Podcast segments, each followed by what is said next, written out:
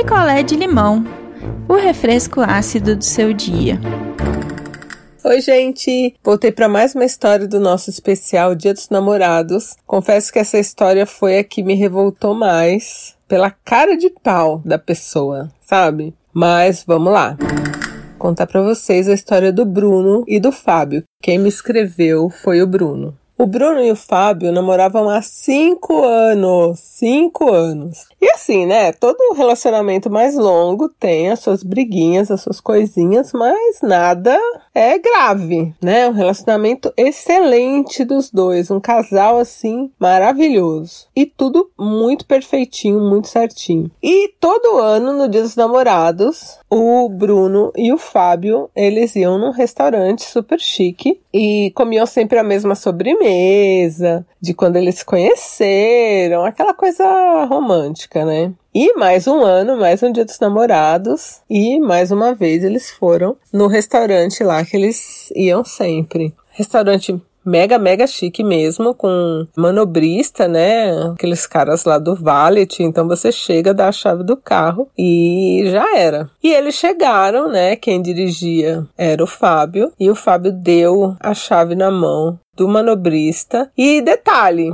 Sempre que eles viam um, um, cara bonito tal, eles comentavam, nossa, né? Bonito tal, mas não, não era uma paquera, nem era uma abertura para que um dos dois tivesse alguma coisa com a pessoa, era simplesmente assim, admirando a beleza de um outro ser humano. E o relacionamento deles não era um relacionamento aberto, era um namoro fechado. Tudo perfeito no jantar, comida muito boa. Só que assim, a sobremesa que eles escolhiam, que o Bruno pediu para eu não dar o nome porque é capaz que identifiquem o restaurante, sei lá, porque a história meio que deu uma complicada no final, né? Era uma sobremesa que demorava, então você terminava ali de comer, você pedia e demorava ali uns 20 minutos, meia hora até vir a, a sobremesa. Ainda mais dia dos namorados, né? Restaurante chique, cheio. E eles sempre trocavam presentes depois quando eles chegavam em casa, né? Eles trocavam presente de Dia dos Namorados. Neste Dia dos Namorados específico, o Fábio falou: Olha, eu vou buscar o seu presente no carro e eu já volto. E ele foi até o carro e nada do Fábio voltar. Nada do Fábio voltar, nada do Fábio voltar. Ele foi sem o celular, deixou o celular ali em cima da mesa e não voltava. Quando ele voltou, a sobremesa já tinha chegado. E o Bruno ficou sem jeito de sair atrás do Fábio e com certeza o restaurante ia falar: Ué, eles não vão pagar a conta, né? Então ele ficou ali esperando. Eis que volta o Fábio e o Fábio voltou com o cabelo todo descabelado, assim. Voltou bem descabelado, bem esquisito, meio vermelho. E sentou, falou: Ai, nossa, procurei seu presente no carro e não achei. Primeiro que um, né? Se você compra um presente, você não sabe se tá no carro, se não tá no carro. Foi meio estranho. E depois ele tava com é, um paletó, assim, né? Do terno, é, azul marinho, meio assim, de lãzinha, porque era um dia dos namorados que tava frio. E o Bruno notou umas manchas brancas no paletó dele. E assim, que estranho, né? Sei lá, será que comeu panacota? Isso é o que eu tô falando, tá, gente? Comeu, foi lá fora comer manjar branco? Que que é isso?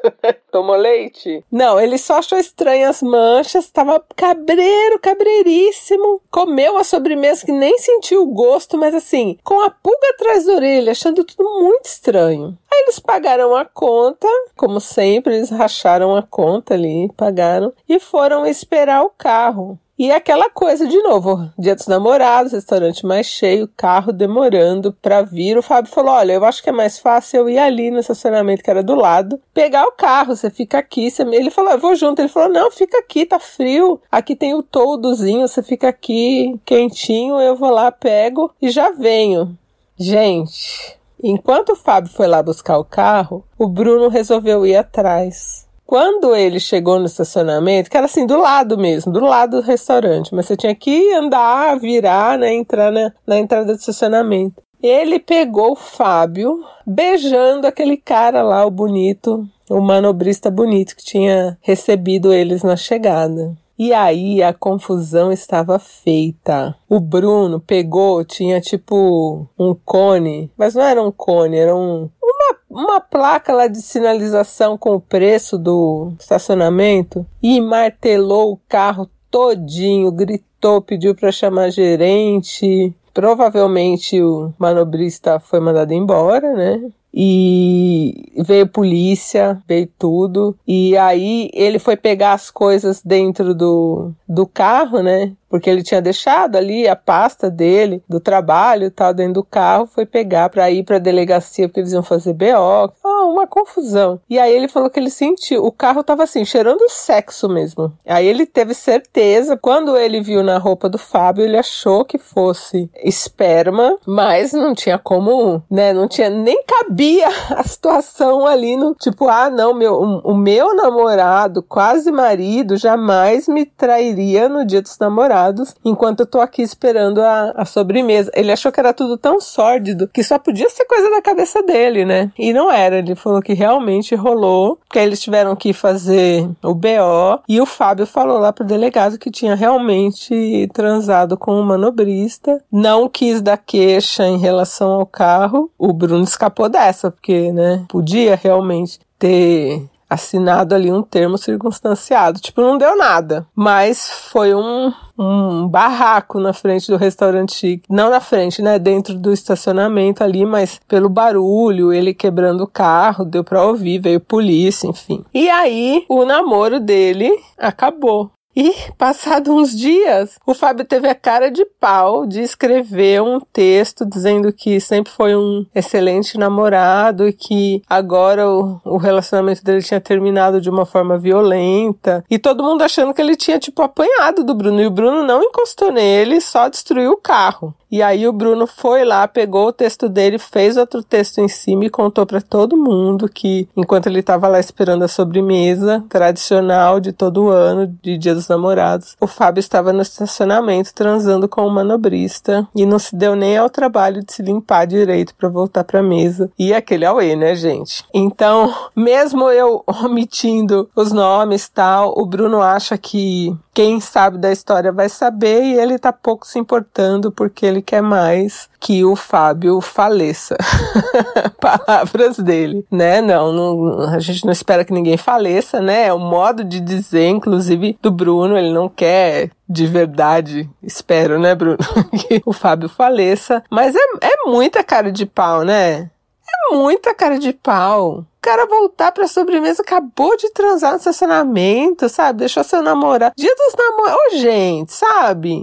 Sossega o peru um pouco, a, a periquita um pouco no dia dos namorados, sabe? Ah, inaceitável. Fábio, a gente já te odeia. E é isso, gente. E assim, essa seria a última história do nosso combozinho de especial Dia dos Namorados, mas quando eu tava resumindo essas histórias lá no Twitter, entrou uma moça nas minhas mensagens dizendo que ela tinha acabado de furar a quarentena, era Dia dos Namorados, né? E tinha acabado de pegar o namorado dela de anos morando com outra. Então eu fiquei aguardando para ver se ela ia me escrever, né? Porque ela tava muito abalada. E ela me escreveu. Então eu tô terminando agora de fazer um roteirinho aqui da história dela. E já vou incluir no nosso combo especial Dia dos Namorados, vai ser a última história desse nosso combo. Então, um beijo e daqui a pouco eu volto. Mais beijo.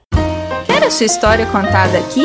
Escreva para nãoenviabilize.gmail.com Picolé de limão é mais um quadro do canal Não Enviabilize.